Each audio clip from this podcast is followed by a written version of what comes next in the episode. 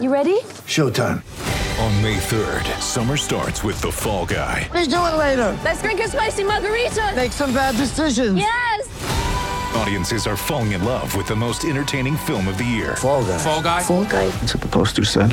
See Ryan Gosling and Emily Blunt in the movie critics say exists to make you happy. Trying to make it out? Nope. Because I don't either. It's not what I'm into right now. What are you into? Talking. Yeah. The Fall Guy. Only in theaters May 3rd. Rated PG-13. Empire.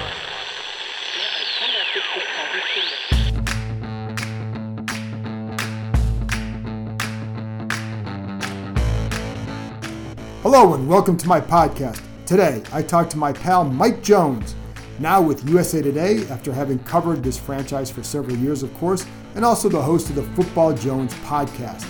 Always has good guests on, so please check it out. We discussed his interview a little more than a month ago or so with Ron Rivera, more so from what Mike learned about him and how he compares to other coaches here in the recent past.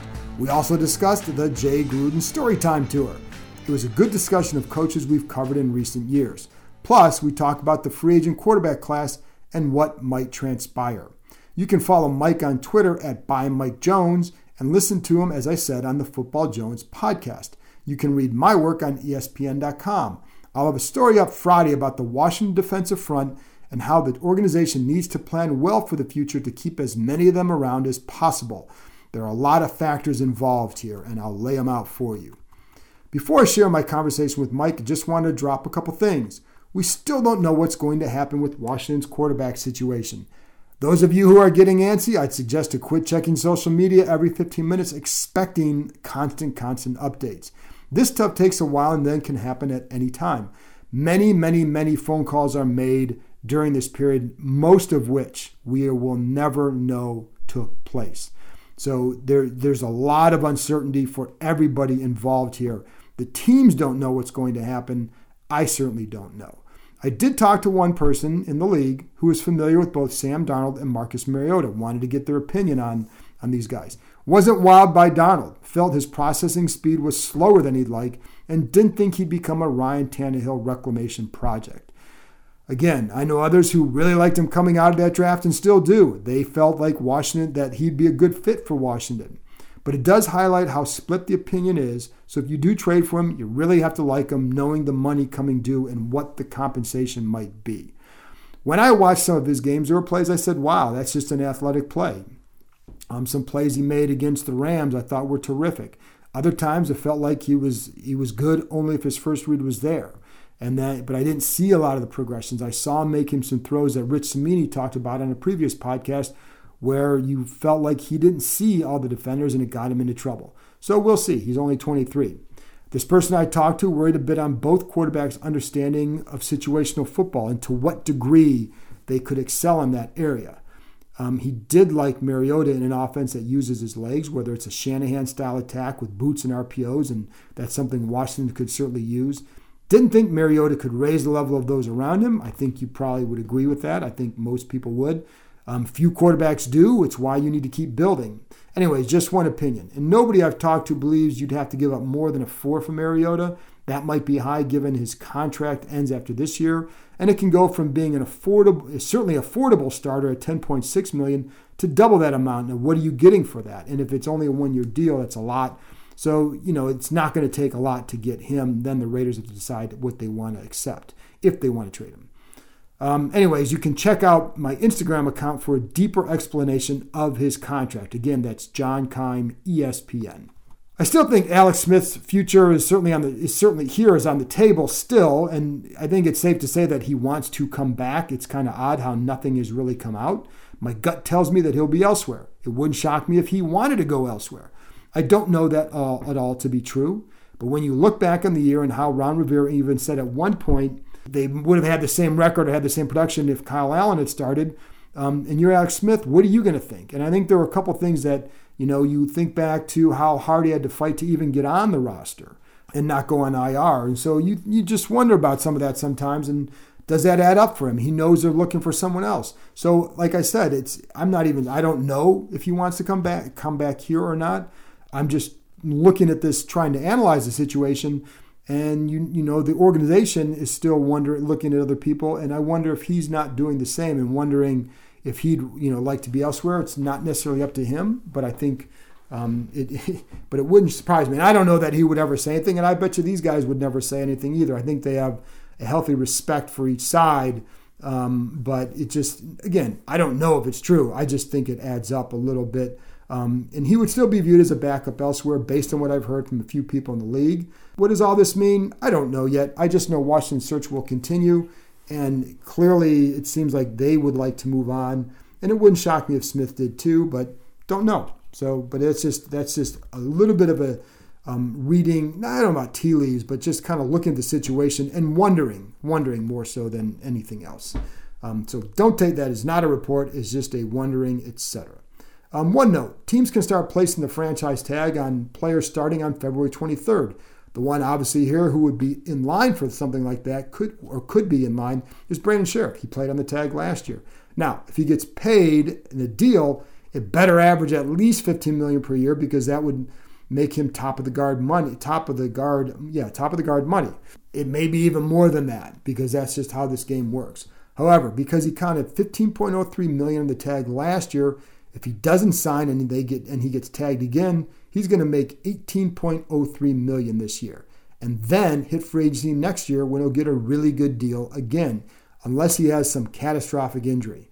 Even if he had an injury that ended his season but could play the following year, he's still going to get paid. I also never heard him be more effusive in his desire to stay than when he was after the season ended. The question will be, is it on the tag or with a long-term deal?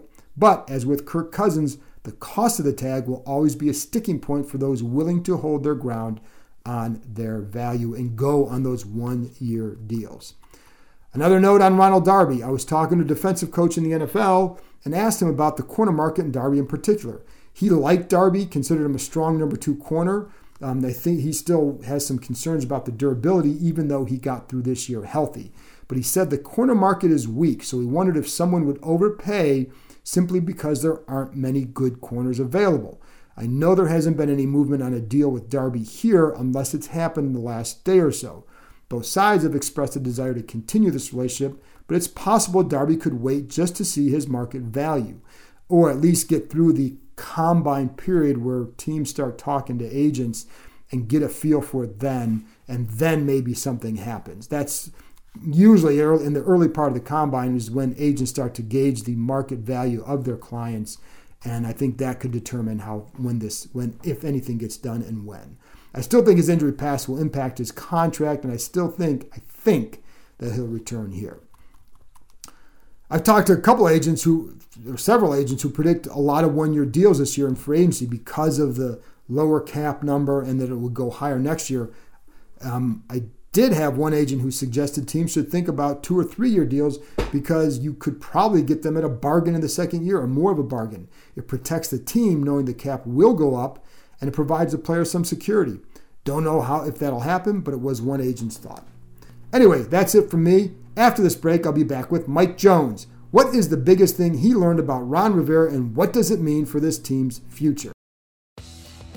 Welcome back. Now here's my conversation with USA Today's Mike Jones. All right, Mike, before we get into the heavy topics, you know, I want to talk about Ron Rivera, quarterbacks, Jay's story time tour and all that. The most important thing to ask, though, is the smoking. Have you settled on a smoker yet? I have not yet. I am looking because, you know, look, new off season. It's cold, and I'm doing my research because I got to get something better because I can't, you know, it's been so cold. I haven't been able to smoke anything, but I've been looking. I might go with this Masterbuilt, but it's a charcoal, but you can put this load up the charcoal basket and it'll cook. You set the timer. It's digital. I might go with that because I've just been using my Weber charcoal, and also it's single walled. So in this cold, I need something that's double walled, that'll be better insulated. Yeah. So I have not totally, I'm doing my research right now. I saw you had pictures of you were smoking in the snow. I bet you probably had to go out there. I would have had to go out there every 20 minutes. Every 30 minutes for about, I think it took about 8 hours or so, but it was about, I was going outside about every 30 minutes. Now, if I had worn one of those Fitbit watches, I probably got my 10,000 steps just going in and out, in and out, in and out. Anyway, I guess we got to talk football now. So I wanted to go back to your you had the interview with Ron Rivera, and this was like at the end of the season. Right. But I want to use that because it was a really good interview, but it also, you're able to gain some insight into him. And you've covered other coaches here when you were a beat writer covering this franchise. I'm curious what your takeaway is from just so much more so about what you learned about him and his style compared to some of the other coaches here that you have covered. I learned, what I gathered from him was just the reason why that team was able to be resilient. It does start at the top.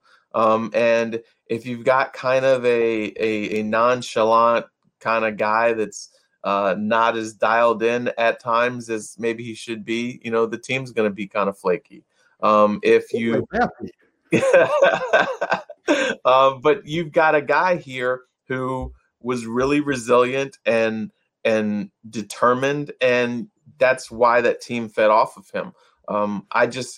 I didn't understand his decision 4 weeks into the season to bench Haskins. I was critical of it. I thought it was silly that he was talking about chasing division. I was like, there's no way he believes this. He's just trying to get his guys. But he's an eternal optimist. Right. And I learned that when he talked about lessons from his dad and from his mom and just the way they continued to teach them to just keep plugging along with things. And I said, oh, he actually legitimately did believe this. And then the stories he told about when he was an assistant with Andy Reid, when Andy Reid was like, look, like your grades are way higher than everybody else. And he was like, well, I think theirs are too low. Instead of, as a young guy kind of questioning himself and being like, oh, coach, maybe you're right. He was just very confident that, well, no, like I'm looking at this as the best that these guys could be, and this is how I assess it. And so he looked at his roster here in Washington and was like, okay, if everything goes right, like I believe this and this could happen, this would align, this is how we could finish. And so it made all the sense in the world that they were able to pull off what they were because of who their tone setter was. And, it's funny because, there were a lot of parts of the interview. I think that's the part where I enjoyed the most was how you went down that road with the optimism part, because I think it explains why he can take on some of these challenges and feel like he can succeed. Now, I think there's sometimes a flip side to that optimism that do you maybe sometimes see things differently than it needs to be? Right. Do you know what I'm saying? I mean, is there a flip side, you think? I mean, I do think there is. I mean, I think that you can be guilty of over-evaluating or overestimating some things and thinking, that a team is better than it is. I mean, I know there are plenty of times. I mean, how many times do we hear Bruce Allen say we're close when they weren't really close? So, yeah, there is a danger of falling too much in love with what you've got going. Or thinking, oh, we don't need to really make a lot of changes. Let's just stick with this here. We'll be okay. But I do think that we saw from Ron that, okay, if you're doing A, B, and C, I'm going to continue to be optimistic. If you're going to, mess around, because that was the really damning thing I thought for Dwayne Haskins. I'm like, this guy believes in everybody. He's always finding a silver lining with anything that he possibly can. And if he's done with you, dude, like that was bad. Now, I'm not saying Dwayne Haskins won't ever be anything in the NFL, but for here, it was that chapter was closed. So I think that Ron does have the balance that he needs to because otherwise, he would have continued to look at Haskins and be like, well, he didn't throw any interceptions there. So there's the good. But he does have standards. Right. And I think that's a big key. And I think standards is I think that was a big word out there this year. I think consistent messaging was another thing you heard from players and from others in the organization, which is something I think that had been lacking for a while. So I agree with you. I think he's got that balance compared to how does it compare to, you covered what you were here for Shanahan. Were you here for Zorn at all? No, I was not. So it was Shanahan. I started when Shanahan started. Okay. Yeah. You missed a doozy. But so like, how do you feel like just, and I know you're not out, you weren't out here every day, but you did deal with him. How do you feel like, you know, his messaging and dealing with, not just so much dealing with him, but what you heard from him compared to a Shanahan and a Gruden? Well, as far as a Shanahan goes, I think that there was so much bull crap going on upstairs, you know, headbanging between Dan and Bruce and Shanahan, you know, that clouded a lot of stuff. I know guys really liked playing for Mike. You know, now he was very much in a lot of ways my way or the highway, but guys felt like he was fair. There was, again, if they didn't have the whole tug of war over the quarterbacks, whether it was McNabb and between, you know, that being forced on him and him relenting on that, or the Robert Griffin drama and stuff, who knows how much longer he could have been here. Maybe he would have been able to build something here. But I feel like as far as in the locker room, you know, Mike was respected. Ron has a different style than that. I think that as a former player, guys feel like they can identify with him a little more. I did feel like sometimes players almost had a like, hey, like almost like Shanahan was the dad. Like you don't want to get in trouble, right. You know. But Ron, I felt like guys felt like they could connect with him because he had been there in their shoes. Now, Mike had street cred from being a two-time Super Bowl winning head coach. But, I mean, I remember just times that guys were, like, afraid to say stuff like, oh, Coach Shanahan might get mad. I mean, that was a response, you know? Yeah. I mean, so. That happened more than a few times you heard that. Yeah, you know? Hey, how's your ankle? Ooh, coach doesn't like to talk about injuries. You know, wasn't that Ryan Terrain? You know, coach don't like to talk about injuries. Coach don't like to talk about injuries. Yeah. And he wasn't the only one, but that was like his answer to three straight questions. Yeah. Instead of just, you know, hey, I'm feeling okay. You know, but guys were scared in a way. I didn't get the sense that guys were scared. I felt like guys wanted to play for Ron and didn't want to let him down. Not like they were afraid of getting punished. And then that's true. And, you know, I guess especially compared to Jay coming off that. And I know like that whole situation became chaotic because of all the stuff going on in the organization. Yeah. And also I felt like with Jay, I mean, he was a laid back kind of guy, but sometimes I felt like he was too laid back. And then when he would try to get tough, guys, it wasn't consistent, you know, but I think that Ron is consistent, and guys know what they're getting from him, you know, and he wants everyone to work hard. He expects this, and there's no questioning how much time and commitment he's putting into the job, which was sometimes the question with Jay.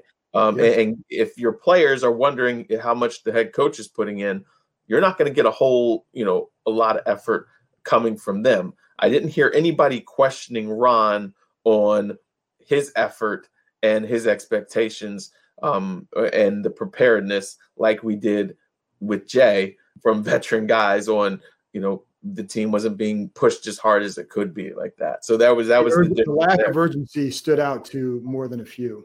Right. Right. Yeah. And I agree with that too. And I think, you know, when you see a guy go through what Rivera went through this season, I think it does translate into guys saying, oh, this guy's going through this. But I think they would have seen – I don't think that changed Rivera's approach. I think – I mean, and whether or not he becomes the greatest – you know, we're not saying he's the greatest coach. We're just looking at the differences here and what has made him a coach in the NFL who has had some success. And he's had some years where they haven't had success. But there is a reason why somebody's in that spot. And one of the differences, I think, is that consistency. And players saw it too. I mean, you'd hear from guys like McLaurin and all that. And the other thing is you draft guys like that, like McLaurin, Chase Young, and they become culture changers as well for you. And they heed your message. And then they spread that the gospel of whatever throughout the locker room. And that's a big deal too. Yeah. And I don't know that we could ever really say what Jay's gospel was. I don't think you know, you knew what Mike's was. I don't know if we ever really knew what Jay's was, and you know what Ron's is. So not having the questions there just makes it different. But I mean, again, there are guys who love Jay. I mean, Jay is a very talented offensive coordinator. Smart guy. You know, smart football mind. Not everybody's meant to be a head coach. And I'm not saying that Jay will never be a good head coach, but at the time, you know, this just wasn't the best, you know, outcome and results for him. And I think sometimes guys have to be in the right situation for them. It's like when Steve Spurrier was here, he had no chance here. Yeah. He may have had a better chance somewhere else where they didn't, where they were able to say, you can't do this, or you have to do this more, and then adhere to that. Right. But you know, Jay has been on a little story time tour lately, and it's kind of entertaining, but you know, I think there's also the question of like, okay, what if some of those players went on those story time tours as well, you know? Oh, for sure. I mean, guys would definitely have stories to tell, because we've heard them, you know, we've heard them, we've seen them. It's interesting that, you know, time always kind of, you know, makes things a little bit different, or, you know, people remember things a little differently, or, you know, kind of history changes a little bit. Yeah. And it's right. And it's not, that's certainly not a knock on him. I think Jay Gruden can be an entertaining guy. I mean, you know, I think if he went on to, I know he's in talks with like to possibly do some games this year, or at least work with a network. I think he would be entertaining, because as we've seen, he's not afraid to say some things, and he will share some insight. And I think he is a smart guy. And I think, he could do well. How well he do, I don't know, but I think he'd be entertaining in a booth. Yeah. Oh no, he definitely would be, because I mean, he's a great guy to shoot the breeze with. Yeah. You know, and there were times, whether at the combine or, you know, some of those events where, you know, it's off season, you know, good talk. And there are times in the hallway, when you're sitting down talking for a story, you know, he was, you know, very good. He was, so great as far as that goes, you know, insightful, again, not a dumb guy, a smart guy, not at all. But again, he probably needed a team that had a lot of strong veterans, maybe an enforcer of a defensive coordinator or top assistant, you know, some extra elements that he just didn't have here. And I think the enforcer is a good one too. And I think that's where the D coordinator would have come in. And I do think, like, even with Rivera, I don't know that he's not a big gruff guy where it's like, oh my God. I think Del Rio is more that guy for them. And I think Rivera is a guy that players know they can go talk to and deal with.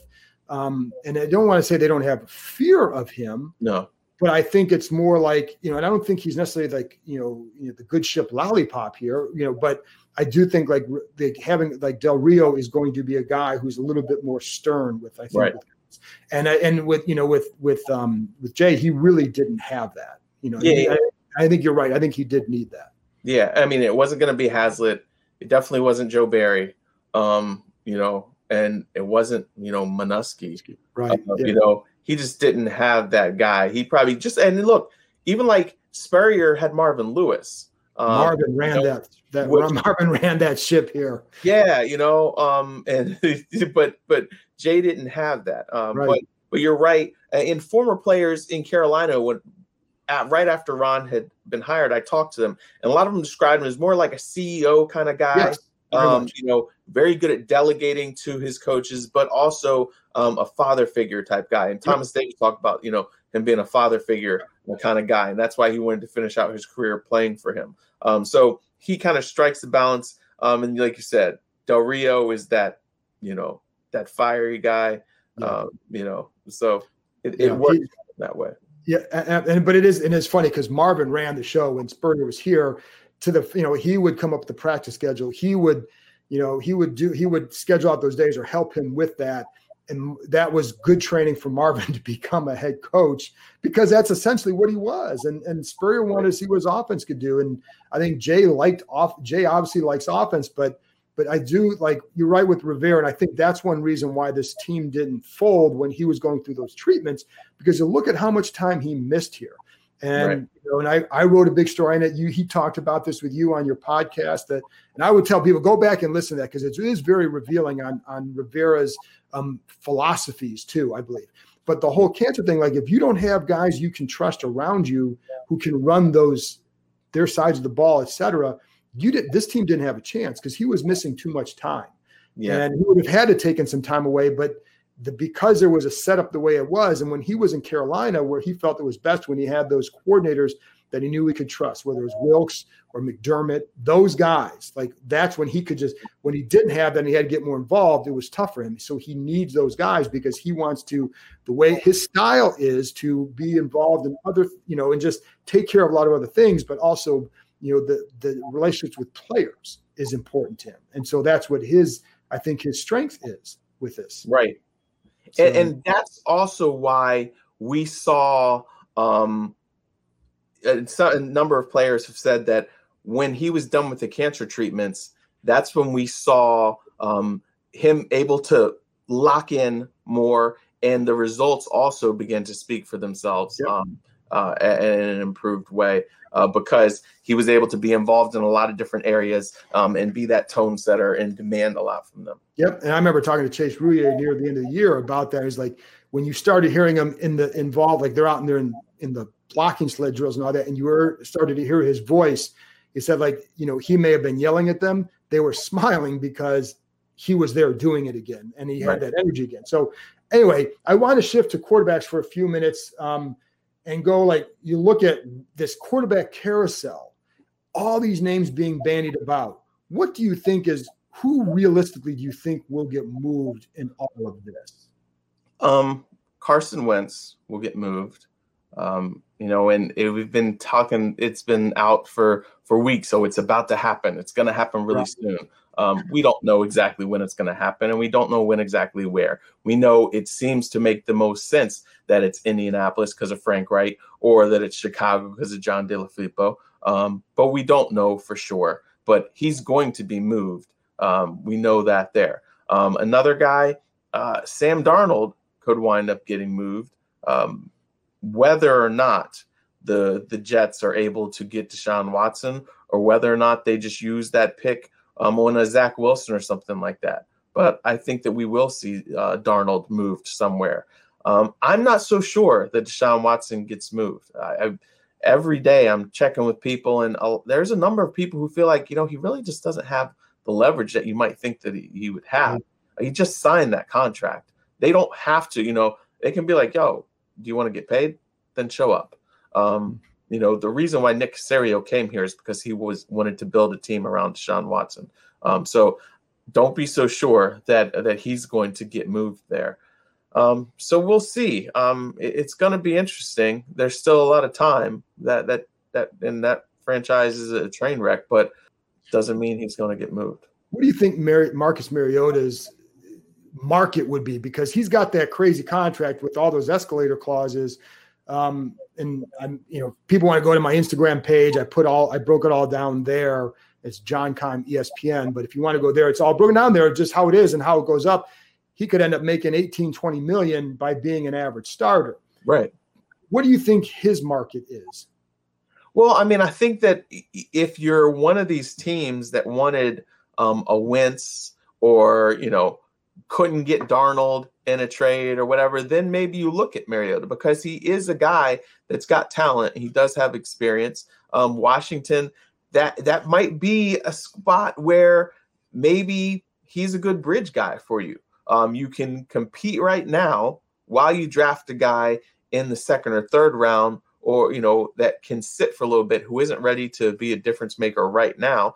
You know, so I wouldn't be surprised if Mariota goes somewhere, although, you know, you never know. You hear some stuff that maybe Carr would be, but then you hear that no, Carr isn't going anywhere. You know, we do know that Mike Mayock really likes Mariota, but for the right price, and they love draft picks too. So for the right price, maybe they could.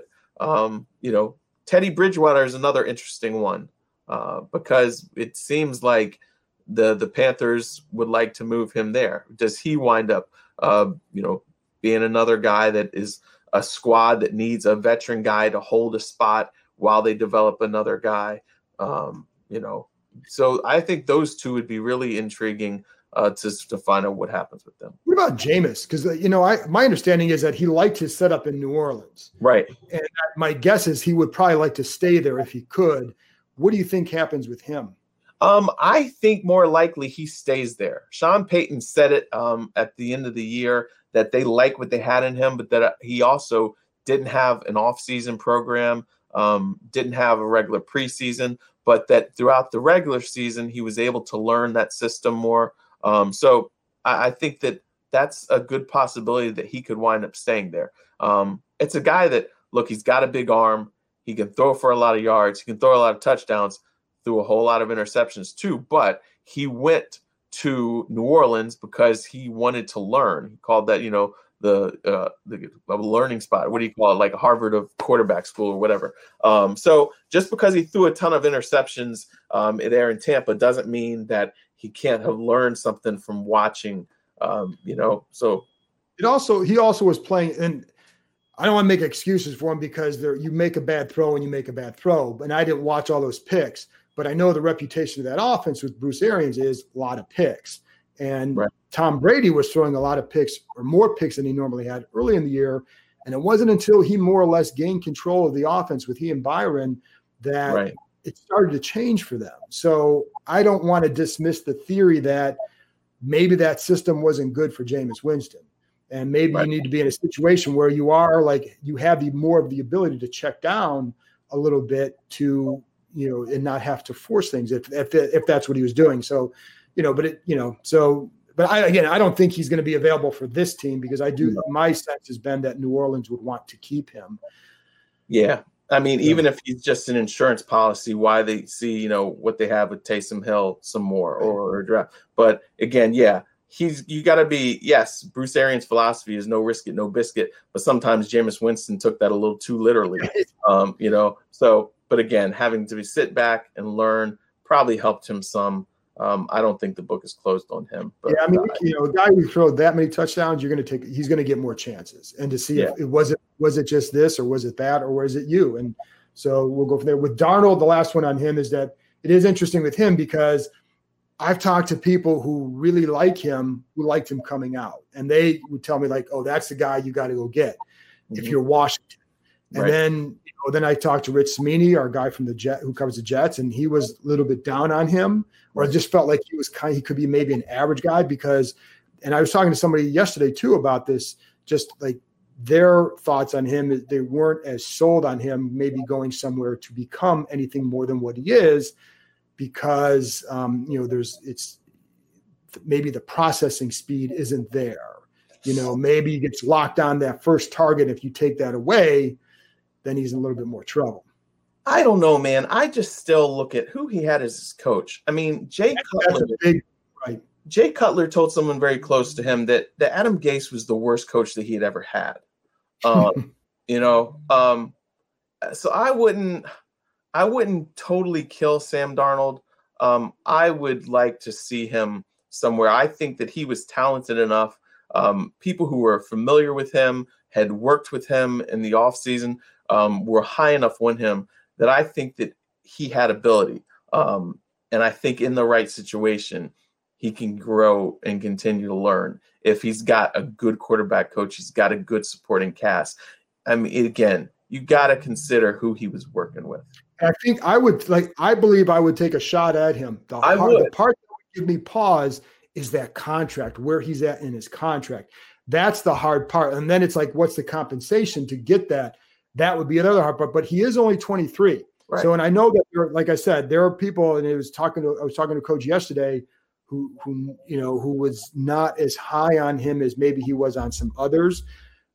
And I do think you take into account what you say. It's more or less like, what would you be willing to give up to get him? Right. Knowing what he's going to cost, he's going to come into the option year next year. And so that's the hard part for me is like, what would you be willing to give? But the good thing is okay.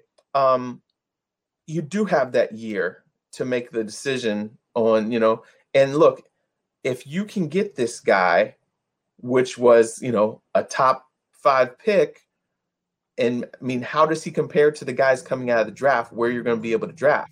you're not going to be able to get somebody. Now, some people say that Zach Wilson is rated higher now than what Sam Darnold was coming out.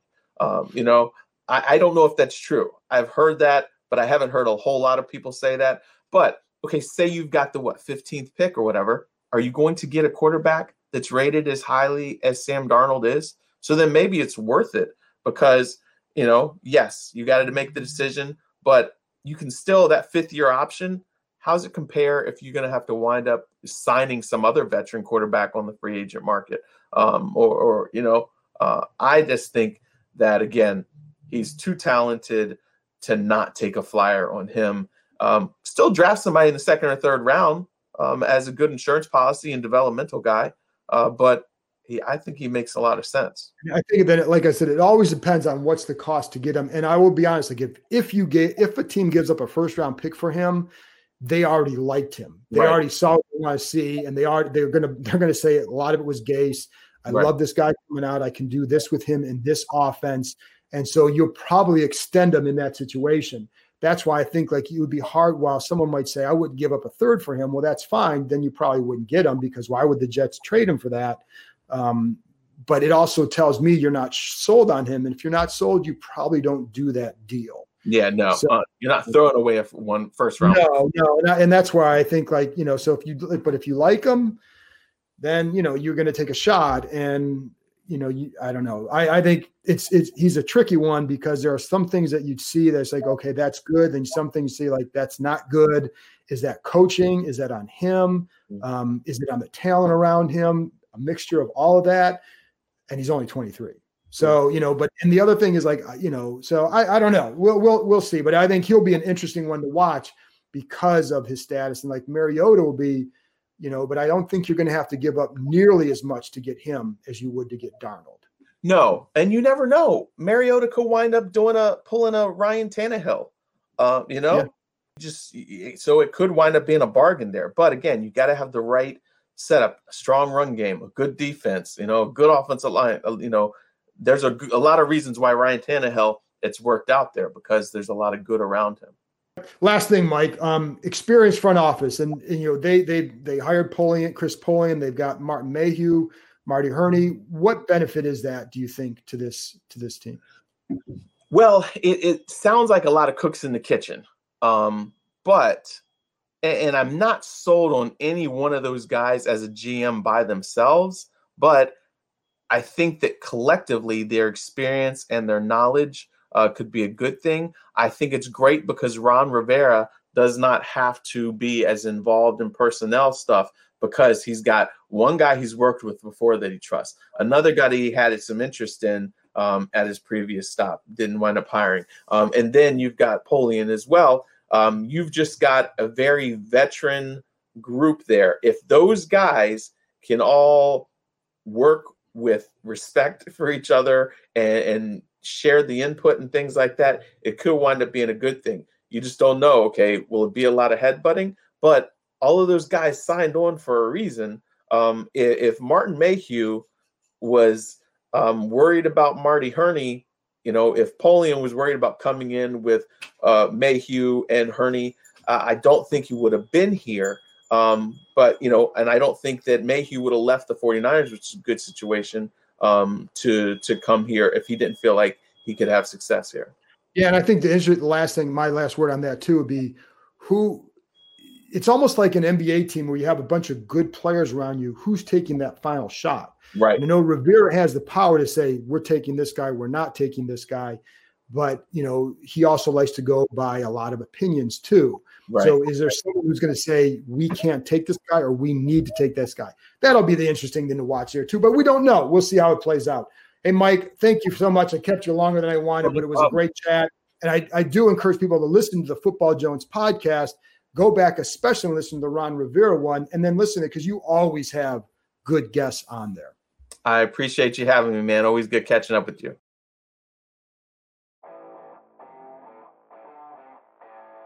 That's it for this episode. Thanks to Mike for joining me, and thank you, as always, for listening. I'll be back with another episode Monday. I'm interviewing a guest Monday morning, so it'll likely be out late Monday morning or so. Talk to you next time.